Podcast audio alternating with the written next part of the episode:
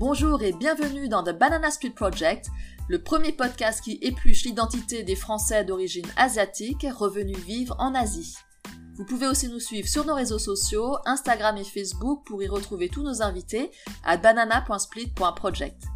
Aujourd'hui pour notre 22e épisode et pour la toute première fois, je reçois une personne d'origine coréenne et qui plus est adoptée par une famille française. Penny est née en Corée du Sud et elle a été adoptée tout bébé. Elle a grandi près de Grenoble et elle a eu la chance par la suite de retrouver sa famille coréenne, sa famille biologique d'origine. Elle va nous emmener en voyage en Corée, en Amérique du Sud, aux États-Unis et à Singapour où elle vit maintenant depuis deux ans. Comment a-t-elle vécu le fait d'être une enfant adoptée? Comment a-t-elle retrouvé par la suite ses parents biologiques? En quoi se sent-elle française et coréenne? Et comment le fait de vivre en Asie maintenant l'interroge-t-elle sur son identité culturelle? Bienvenue Penny, bonjour. Bonjour. Donc, est-ce que tu peux nous raconter comment toi, euh, tu es arrivée en France Quelles ont été les circonstances de ton adoption en Corée? Parce que tu es née en Corée, c'est ça? Exactement. Donc, je suis née en Corée et à 8 mois, je suis arrivée en France. Donc, ma maman adoptive est venue me chercher euh, en Corée. Donc, euh, ça faisait plusieurs mois, voire années, que mes parents cherchaient à adopter un enfant. Ils ont donc ils ont eu un enfant de naturel et ils avaient un problème pour avoir euh, un deuxième enfant. Donc euh, ils voulaient avoir une famille et euh, ils m'ont adopté. Tu sais ce qui s'est passé du côté de ta famille coréenne du... Mais je suis bien après. Donc toute ma vie, je savais juste que j'étais la petite fille venue de Corée de mes parents et que mes parents coréens certainement avaient eu des difficultés dans la vie et donc ils avaient voulu donner une meilleure chance euh, à leur enfant. D'accord, parce que toi tu es né dans les années 70, c'était pas lié à la guerre, c'était quoi les circonstances en Corée à l'époque? Très honnêtement, je sais pas. Euh, moi j'ai connu la Corée euh, beaucoup plus tard, quand j'y suis retournée dans les années 2000. Et ce que j'ai observé, c'est que c'était encore une, une société qui marchait à deux vitesses, parce qu'il y avait d'une part bah, la naissance d'Internet, et d'autre part, euh, on voyait des femmes dans les champs en train de couper l'herbe euh, avec des, ciseaux. Donc c'était vraiment une société euh, à deux vitesses et je pense que dans les années 70 c'était encore très, très masculin. Traditionnel, patriarcal. Exactement.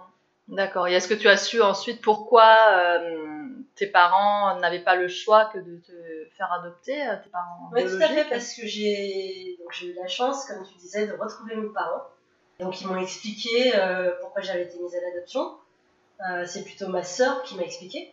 Donc euh, quand j'ai retrouvé mes parents, j'avais une sœur des mêmes parents qui elle parle anglais. Donc c'est elle qui fait la traduction entre mes parents et moi. donc elle m'a expliqué qu'à l'époque, mon père avait eu un cancer. Et je pense que c'était pas un cancer. Je pense qu'il savait juste pas ce que c'était. il était juste très malade. Et, euh, et, donc il était incapable de travailler. Et à l'époque, c'était euh, donc les hommes qui ramenaient euh, l'argent pour le foyer. Donc ma mère a essayé de trouver un travail. J'ai cru comprendre que donc elle a essayé de travailler, mais en me gardant en même temps, donc c'était très compliqué. Et à l'époque, il passait à la télé des, des pubs pour l'adoption. C'est fou ça. C'est dingue. Hein. Ouais. Donc il passait des pour dire euh, mettez votre enfant à l'adoption, euh, ça leur permettra d'avoir une meilleure vie. Mais d'où viennent ces pubs En fait, c'est le gouvernement coréen ou c'est euh, des associations humanitaires? Enfin, Je sais pas du tout. Je sais pas du tout. Mais en tout cas, ma mère entendait ça et un jour elle s'est dit j'arrive pas à travailler et gérer mon bébé en même temps. Donc elle s'est dit bon, moi, je vais, je vais la mettre à l'adoption. Et puis, euh, donc, elle m'a déposé dans cette association qui s'appelle la Holt, donc un foyer d'adoption. Et elle est revenue le, le, soir même, je crois, ou le lendemain, pour venir me chercher. Donc, elle a été revenue sur sa décision. Exactement. Et puis, elle a réessayé, et puis c'était vraiment trop compliqué. Donc, euh, elle m'a déposé un jour, et puis euh, je crois qu'il est revenu quelques temps après, d'après ce que j'ai compris, et puis j'étais partie à l'adoption. Ouais, donc toi tu étais déjà en France, tu es arrivée en France, dans quelle ville alors euh, Où est-ce que tu as grandi? J'ai grandi vers Grenoble, dans un tout petit village. dans les montagnes, on était euh, peut-être si jeune. euh, Ah bon? euh, On allait chercher le lait à la ferme, les œufs à la ferme. Ouh, C'était ah vraiment euh, la vie. euh, co- comment ça s'appelle? C'est Heidi, quoi. Exactement. C'était Heidi. D'accord. Donc toi, tu étais la petite euh, Penny. Donc ça, Penny, c'est pas ton prénom euh, coréen, j'imagine. C'est le ton prénom français. Enfin, c'est c'est- c'est le prénom qu'a été donné par ta famille française. Exactement. Exactement. D'accord. Donc tu as grandi, petite Penny, Heidi des montagnes près de Grenoble. Donc j'imagine que euh, il devait pas y avoir beaucoup de filles comme toi. J'étais la seule étrangère du village. J'en ai des super souvenirs. J'ai eu une enfance qui était, euh, qui était géniale. Qui était géniale parce que quand on vit dans un, dans un village en pleine nature, euh, ma mère ne travaillait pas. Donc elle nous emmenait en balade, elle courait dans les champs, on faisait de la luge. en plus, euh, je m'entendais hyper bien avec euh, mon frère. Donc lui, euh, 4 ans de plus que moi. Il était très protecteur. Et puis en même temps, on était très complices. Donc euh, on, on se marrait comme des fous. Super. Donc comme on était la seule étrangère du village, c'était, euh, je pense, euh, très normal. Parce que euh, mes parents étaient aussi très à l'aise avec le sujet. Tout le monde savait que j'étais adoptée, que je venais de Corée, que ma mère était venue me chercher, que j'étais la petite sœur de asiatique. Donc il n'y avait aucun malaise par rapport à ça et donc tout le monde était complètement à l'aise et c'était totalement normal. Donc euh, depuis toute petite, euh, tu connaissais ton histoire en fait. Tout à fait. euh, ouais. Ouais. Et à quel moment tu t'es dit tiens euh, j'ai envie de retrouver peut-être ma famille d'origine ou j'ai envie de est-ce que est-ce que est-ce que tu as eu un déclic à un moment donné ou ça se fait par hasard? Ça s'est fait par hasard. Ça s'est fait complètement par hasard, très tard. J'avais plus de 30 ans. Et euh, ça s'est fait lors d'un voyage euh, à l'étranger où j'ai rencontré euh, par hasard euh, un garçon qui, qui lui aussi était adopté. Et on avait beaucoup de similarités. Et lui était pas du tout français. Donc j'ai commencé à me dire, mais comment ça se fait qu'on a, Ah. a ces, ces similarités? Très, très indépendant, assez, euh, assez affirmé, pas forcément à donner notre confiance tout de suite euh, aux gens, donc d'une nature assez, euh, assez méfiante, qui se peuvent être des traits assez euh, communs, je veux dire, aux, personnes. Mais euh, plus ça avançait dans, dans, dans, dans, sa connaissance, plus je me disais, tiens, c'est bizarre. Et, euh, et donc c'est là où j'ai commencé à rechercher le, le sujet de, de l'adoption, juste par, euh, par curiosité. Puis au cours de ce même voyage, parce que je suis partie donc, pendant 4 mois en, Amérique latine, donc au cours de ce même voyage, j'ai rencontré euh, deux Coréennes, dont l'une était euh, adoptée. Et on a sympathisé, et puis donc elle, elle me racontait son aventure, qu'elle était retournée en Corée pour chercher ses parents, et finalement elle les avait jamais retrouvés. Et donc euh, elle me dit, en tout cas, si tu veux le faire, faut pas t'attendre parce que bah, vont devenir vieux, et plus tu vas attendre, t'as des chances qu'ils disparaissent. et, je- et toi jusqu'à présent ça ça t'avait pas traversé l'esprit que euh, c'était possible de, de les rechercher en tout cas si ce n'est de les Je le savais que c'était possible de les rechercher parce qu'avant j'étais retournée en Corée. 2000, je suis retournée en Corée pour visiter la Corée. Je suis passée à la Holt, donc euh, l'association qui euh, m'a adoptée, euh, pour dire que tout allait bien, pour leur dire bonjour, merci, tout va bien, Ah je suis oui. très heureuse. Et là ils m'ont regardé avec des yeux. Ah bon? Comment ça? Ah bon Tu es exceptionnelle. Là ils me disent bah, en général les gens qui viennent me voir c'est pour nous dire que ça va pas bien.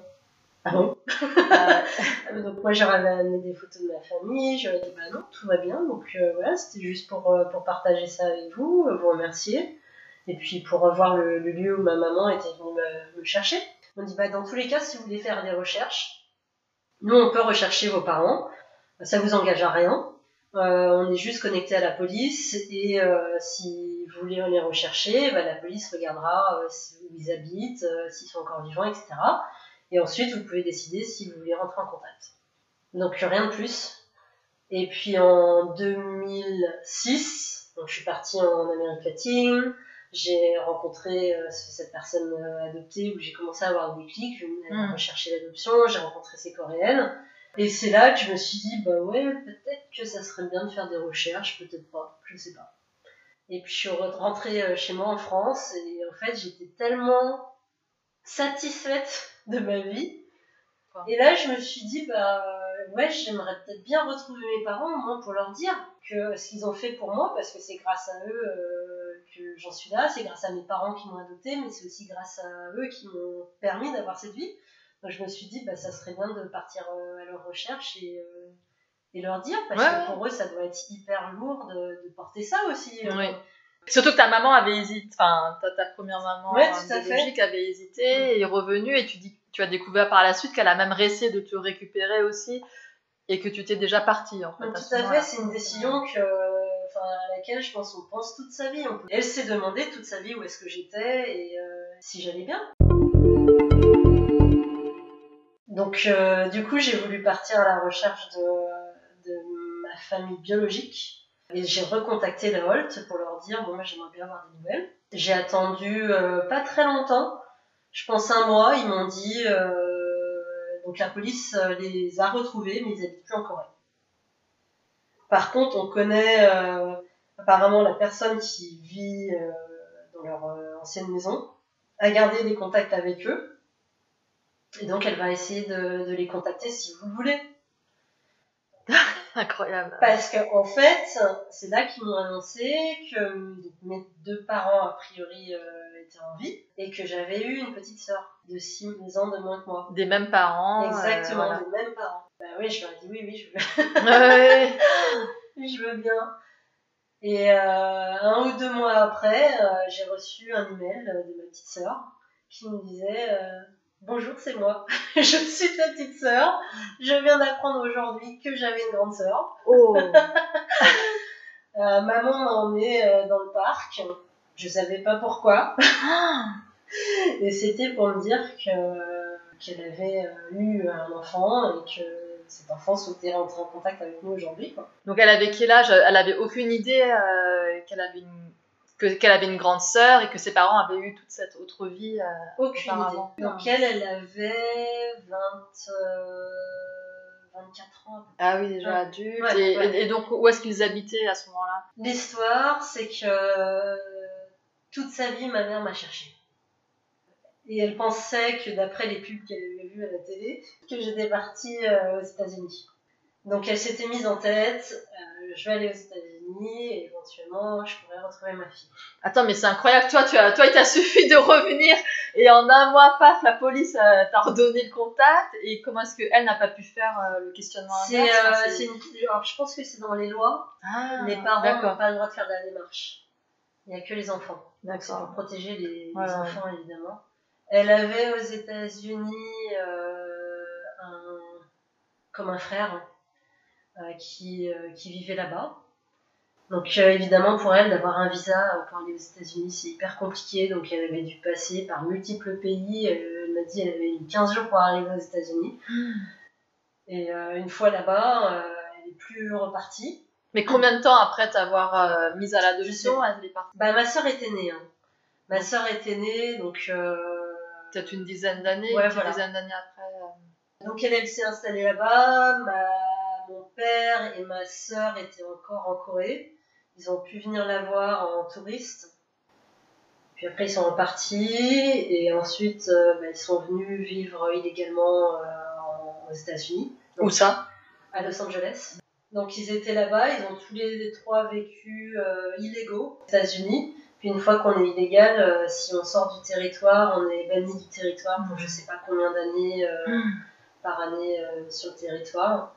Donc du coup, il restait là-bas, dans l'espoir qu'un jour je reviendrai. Waouh Ah ouais Ouais, c'est complètement fou parce que euh, quand je les ai retrouvés, ma mère m'a offert un collier qu'elle avait acheté il y a je sais pas combien d'années et elle espérait toujours me l'offrir quand je me marierais. Donc elle a, tout, elle a toujours euh, pensé à moi, elle a toujours gardé ce fardeau et en fait que je, je revienne, ça a soulagé énormément euh, bah, tout le monde. Et ma sœur, en fait, avait, avait eu une relation euh, hyper compliquée avec euh, mes parents, parce que ma mère, quand elle la voyait, elle pensait à moi. Donc il y avait cette espèce de bah, d'amour et de rejet. Vous vous ressemblez physiquement Ouais, on se ressemble. Ouais, ouais, ouais, non mais c'est... on se ressemble pas mal. Euh, et donc, elle, a- ma sœur a vécu une relation très très bizarre avec ma mère. D'enfant un peu, euh, tu vois, aimé, rejeté, donc euh, c'était euh, très compliqué. Avant que je revienne, ma mère, ma, pardon, ma sœur et mon père ne se parlaient plus depuis des années. Ma Ah ouais. sœur ne voulait plus parler à mon père. Et ça faisait tellement longtemps qu'elle se souvenait même plus pourquoi elle lui parlait plus. Et donc, euh, le fait que je revienne, bah, ma sœur euh, a mis un point d'honneur à, à reparler à mon père pour qu'ils puissent être tous les trois autour de la table. Vous avez recollé les morceaux, vous avez Ouais. refait tout le puzzle. euh, Et du coup, ça a permis à ma sœur de comprendre beaucoup de choses euh, en termes de comportement de, bah, de mes parents et puis d'avoir aussi beaucoup d'empathie par rapport à, à ça parce que d'abandonner un enfant, c'est hyper lourd. Maintenant que tu habites en Asie depuis deux ans, est-ce que tu, tu ressens ça- cette différence du fait d'être euh, une non-asiatique à l'intérieur, une banane en fait, euh, en Asie? Est-ce que tu, tu sens que parfois tu as des... il y a des petits grincements, il y a des choses qui collent pas, il y a des choses qui t'énervent. euh. Alors, je pense que je suis une banane comme n'importe qui d'autre. Même en étant adoptée, ça fait pas de Oui, voilà, ouais. différence. Euh, les gens me voient, ils attendent un comportement euh, asiatique et j'ai un comportement occidental. Donc ça, faut, euh, faut le gérer. Je sais pas encore comment. Je vais pas commencer à mimiquer des, Non. des, des comportements qu'ils ont. C'est marrant parce qu'en ce moment, je suis en train de regarder euh, Crash Landing on You. C'est un drama euh, coréen. D'accord. Et c'est très drôle, ils ont, ils ont des façons de faire qui sont tellement, tellement coréennes, tu vois, pour accompagner les gens, pour remercier, tout. Et c'est des choses bah, qui sont culturelles. Et moi, ma culture, elle, elle est totalement française. Donc je vais pas commencer à tricher sur ma culture et faire les choses euh, à moitié bien. Bah, j'ai une identité qui est, euh, qui est certes différente. Il faut l'accepter soi-même déjà. Et en plus, toi, contrairement à d'autres familles euh, françaises d'origine asiatique qui ont grandi en France, ces personnes-là, voilà, ces personnes-là ont pu avoir plus d'acculturation, le par la langue, euh, je sais pas, la, la cuisine à la maison, euh, des fêtes célébrées, etc. Alors que toi, j'imagine que tu étais dans une famille franco-française et euh, qui pouvait pas être exposée à la culture coréenne. Et puis je n'en exprimais pas l'intérêt. J'aimais, j'aimais bien manger un peu épicé, mais à part ça, j'étais pas coréenne. Pour moi, ma famille, euh, on était français. Et... Oui, jamais ils te disaient, ah, il faut que tu regardes ces films, regarde, c'est ton pays d'origine, ou non, ils t'ont pas... Ils Éduqués me comme donnaient ça. la possibilité, mais jamais ils m'ont forcé. Ouais. Donc ils m'ont toujours donné la possibilité de chercher mes parents. Je savais que j'avais un dossier, qu'il était à tel endroit. Euh, on allait, avant quand j'étais plus jeune, à des réunions avec euh, les enfants avec lesquels j'étais arrivée. Et depuis que tu as pu reconnecter avec ta famille coréenne, est-ce que tu as un intérêt développé pour euh, connaître mieux cette culture? Je dirais oui, parce que j'allais passer euh, mes prochaines vacances en Corée. Oui. Et que euh, quand, je, quand je vais en Corée pour le boulot, je suis hyper contente, j'adore. Parce que euh, bah, j'aime le pays. Il y a une énergie, euh, donc quand je vais à Séoul, je trouve qu'il y a une énergie, j'adore. Mais j'ai pas un intérêt particulier pour, euh, pour creuser sur euh, l'histoire, sur la langue, sur... euh, Alors avec ta maman biologique, tu parles quelle langue alors anglais, mais elle parle pas très bien anglais. Donc on parle surtout par euh, ma sœur. Et le problème pour moi, c'est surtout pour notre fille. Quand elle verra ma fille, le problème c'est la langue. Et maintenant que toi tu es maman, euh, ça, ça te donne envie de transmettre certaines choses? Donc ma fille, enfin notre fille, sait qu'elle est euh, moitié française, moitié coréenne. Mon mari a plus d'envie, je pense, que moi, que notre fille euh, ait un bagage un peu coréen. Pour moi, ça serait un plus. C'est pas indispensable. Oui, je comprends parce que toi t'as grandi ça en fait. Enfin, tout à fait. tu, tu t'es toutes tes an- années de croissance, d'éducation, euh, c'était juste la France. Et Ouais. puis euh, ouais, même Et puis ta vie encore, adulte culturellement, je suis française. Oui, donc, oui. euh, j'ai rien à lui transmettre de la Corée, à part mon physique Oui. et ma famille. Oui, oui, mais ce serait pas à toi de le faire, peut-être que ce serait à ta sœur ou à. Peut-être ça, ça doit Ouais. venir d'autres membres de la famille en fait. Ouais. En tout cas, tu as une belle histoire et vraiment euh, beaucoup de chance, encore une fois. Euh, Est-ce que tu, tu connais le taux de reconnexion ou de réussite, je sais pas comment on peut appeler ça, mais le, le- combien est-ce que, quel est le pourcentage de- d'enfants adoptés qui retournent, à, par exemple, dans cette association à La Haute et qui arrivent à retrouver. euh, leur maman euh, biologique que- Je sais pas du tout. Ouais. Non, je sais pas du tout. Euh, Il y en a beaucoup qui cherchent. En fait, il y a soit l'un, soit l'autre. Soit euh, ceux qui sont totalement dans le déni, j'appellerais ça le déni, et qui veulent pas du tout euh, reconnaître. Soit ceux qui ont envie et qui ont très envie. On est tombé dans des cas où on est très, euh, très déçu parce qu'il n'y a pas. En fait, il n'y a pas de connexion avec les parents. C'est ça qui est très bizarre. C'est que je suis très connectée à ma sœur, mais avec ma, ma maman euh, biologique, je sais pas, il y a tellement un, un- un gap culturel Ouais. que je, je sens pas cette, euh, cette complicité. Parce que pour ta maman là, biologique, j'imagine qu'elle te voit comme, euh, oui, comme une étrangère, euh, du fait qu'elle t'a pas connue, euh, mais aussi étrangère parce que vous n'avez pas la même culture. Enfin, t'as, non, Ma connu maman quand biologique, je pense, me voit différemment de comme je la vois. Parce que la- moi, j'avais, j'ai pas de souvenir d'elle. Alors qu'elle, elle en a énormément, et puis c'est elle qui m'a conçue, qui m'a portée. euh, Mm. Donc euh, je pense que sa perception est totalement euh, différente, mais elle, elle sait qu'elle doit pas trop me donner parce que sinon ça va me faire peur. Ouais, ouais, ouais. Alors que mon père ne gérait pas du tout ça. Mon père ne gérait pas du tout ça et quand je les ai rencontrés, il m'a- m'a appelé euh, deux jours après euh, pour me dire euh, Jihé, c'est mon prénom coréen, Jihé, I love you. ok. Ouais. Euh, merci. Ouais, donc les parents ont quand même cet amour pour, euh, Ouais, bien pour les- mes parents avaient cet amour pour moi et que moi pour bah, je me souviens pas d'eux donc euh, il y a tout à refaire quoi tout à Mhm. recréer Est-ce que- du coup, tu tu viens avec des albums, tu leur montres euh, les photos de toi à 2 ans, 3 ans, 4 ans, c'est ça fait. Ouais. exactement Ouais. Est-ce qu'on rattrape exactement quand je les ai rencontrés la première fois j'avais amené euh, l'album photo euh, pour leur dire bah, que euh, j'étais euh, reconnaissante parce que euh, j'ai eu une enfance euh, une vie euh, bien remplie. Et est-ce que tes parents français connaissent tes parents coréens? Oui. Ils se sont rencontrés euh, ils ont rencontré quelques heures après que je les ai rencontrés. Notre cœur a pas de limite. Peut aimer plusieurs parents plusieurs frères et sœurs. Et c'est pas parce qu'on en retrouve qu'on abandonne les Oui, c'est ça. ouais. Ça se multiplie en fait. euh. Tout à fait. Ouais. Et la chance que tu as eu peut-être, euh, le fait de grandir dans cet environnement harmonieux aussi dans ton village, euh, tu n'as peut-être pas connu d'épisodes en vraiment de discrimination ou de racisme ou de, de questionnement ou de regard euh, malsain. je pense qu'il y en a toujours, mais euh, c'était peut-être pas autant que, que maintenant. Les euh, bols de riz, enfin, a- je pense qu'en tant que banane, on a tous connu ça à un moment donné aussi en, en France, qu'on soit adopté ou pas. Moi, à l'époque, quand on me traitait de, de chinoise, euh, bol de riz ou quoi que ce soit, bah, je leur disais, bah, enfin, t'y connais rien, je suis coréenne.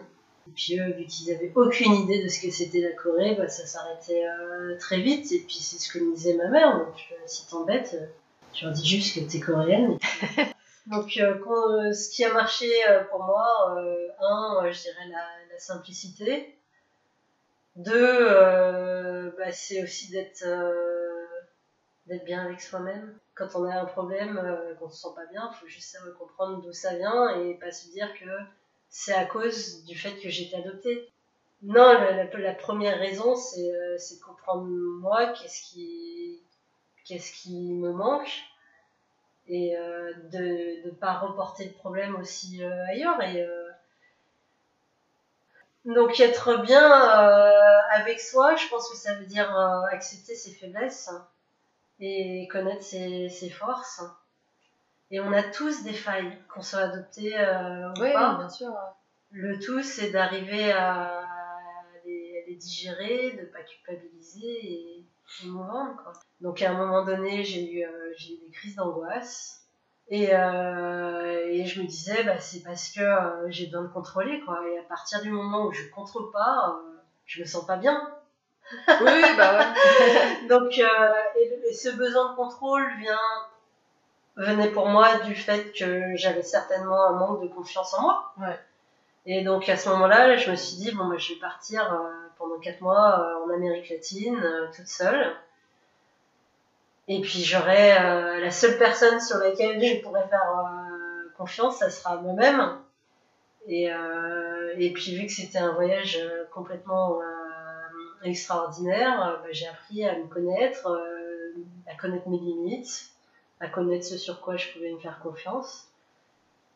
Et puis, du coup, j'étais prête à affronter cette situation où bah, il était possible que je ne retrouve pas mes parents, il était possible que mes parents me rejettent ou quoi que ce soit. En fait, tu t'es retrouvée seule à- face à toi-même et tu t'es suffi à toi-même en te disant voilà, euh, de toute façon, tu as ta force en toi et ça dépendra pas euh, de tes parents euh, biologiques ou de tes parents adoptifs. Enfin, de toute façon, le bonheur il est en toi, quoi. Exactement. Mm. Et si je les retrouve, bah, ça sera un plus et ça me permettra de, leur, de les remercier. C'était pas pour combler un manque que j'avais en moi. Donc du coup, j'avais pas euh, d'espoir euh, particulier, ça a été un plus dans, dans ma vie. Bah, c'est très compliqué de mettre tout son espoir là-dedans parce que tu peux pas conditionner ta vie à je serai heureuse quand euh, je les retrouverai. C'est Mhm. c'est même c'est pas possible parce que même en les retrouvant, si ça se trouve, ça se passera pas comme on veut, Ouais. donc on sera pas forcément euh, heureux. Mais en même temps, euh, je comprends ceux qui mettent de l'espoir dedans parce que certainement euh, ils ont un besoin. Je pense que la question à se poser, c'est pourquoi je recherche? Qu'est-ce que ça va me, qu'est-ce que ça va me rapporter? Si je trouve pas, euh, bah, comment est-ce que je vais le, gérer? Et euh, est-ce que j'ai vraiment envie de faire ça maintenant? Est-ce que je suis prête à le faire maintenant?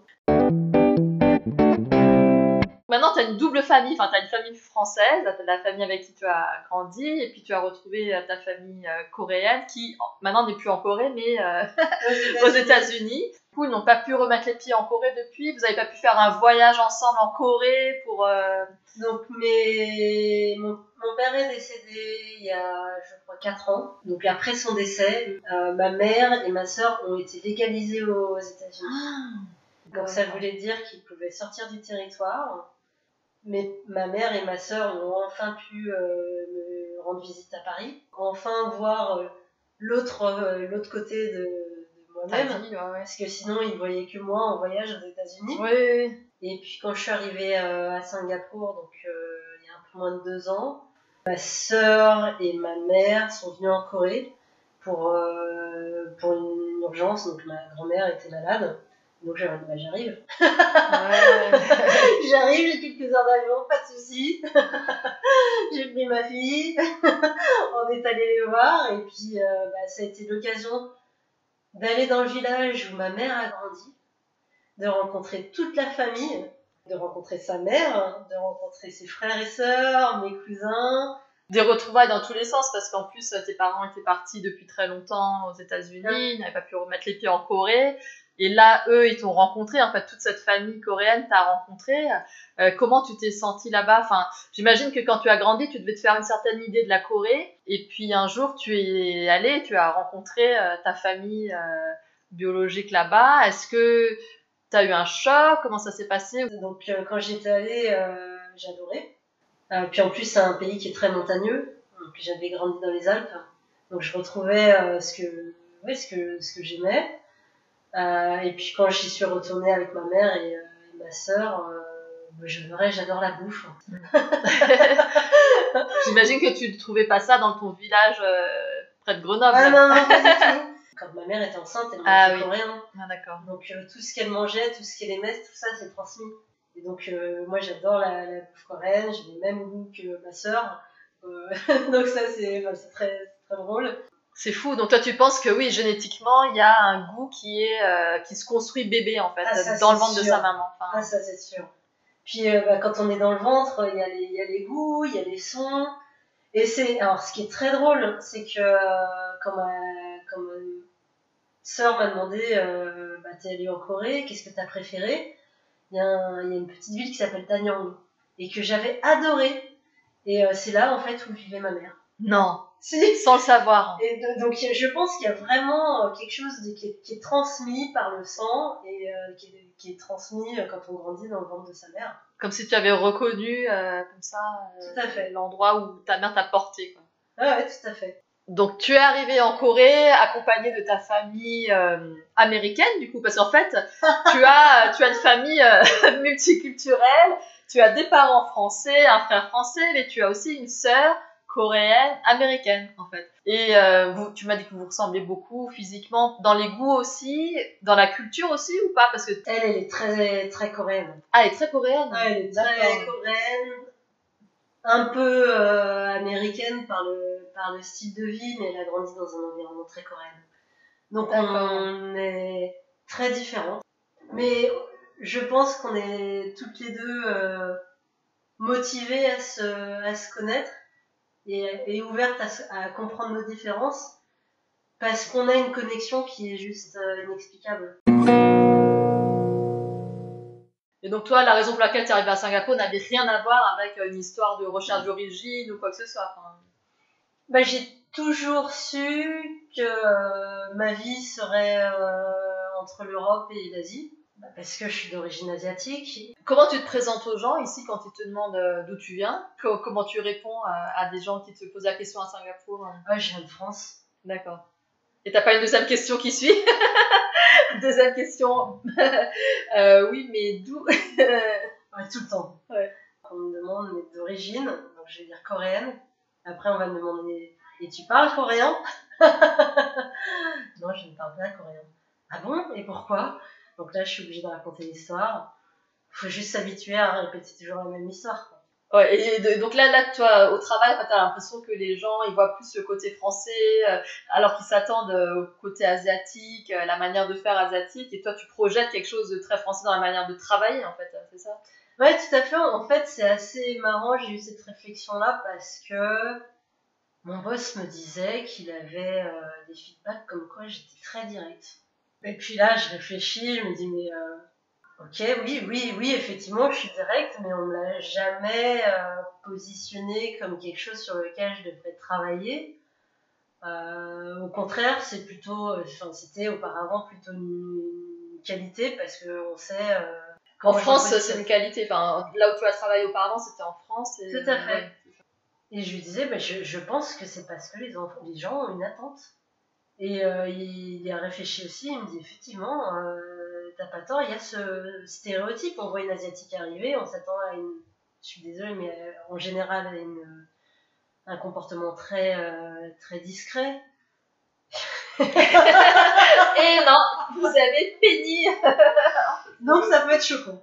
Et donc, euh, t'as l'impression que tu dois t'excuser pour ça. euh, Bah, t'es comme ça, quoi. Après, c'est- c'est c'est aux gens d'accepter aussi. Je sais pas, j'ai pas encore trouvé la réponse. J'ai pas trouvé la réponse parce que ça fait pas longtemps, pas suffisamment longtemps que je suis à, à Singapour et qu'on travaille dessus, l'air de rien. Mon boss est conscient de toutes ces différences qu'il a euh, dans l'équipe à Ouais, gérer et que l'air de rien, quand on a une majorité euh, bah, de Singapouriens, comment et qu'on est chez eux, est-ce que qui est-ce qui doit quelque part euh, faire un effort? Parce que eux travaillent aussi dans une entreprise européenne. Donc c'est un carrefour euh, de, de un mélange de cultures qui est pas forcément euh, évident euh, à partager. Et c'est vrai qu'on va plus accepter d'un homme Ouais. européen Ouais. qu'il ait cette, ce comportement-là parce que c'est attendu. Quand c'est une femme, physique asiatique, Ouais. bah il y a les deux composantes qui font que Une femme en leadership et asiatique, c'est ça, et euh, qui est de mentalité française. Alors là, c'est très compliqué. Bah écoute, euh, merci beaucoup Penny pour euh, ce moment vraiment intense. J'avais la chair de poule euh, à plusieurs reprises. Je sais pas si nos auditeurs aussi, mais euh, c'était incroyable. Bah, merci à toi surtout de m'avoir invité.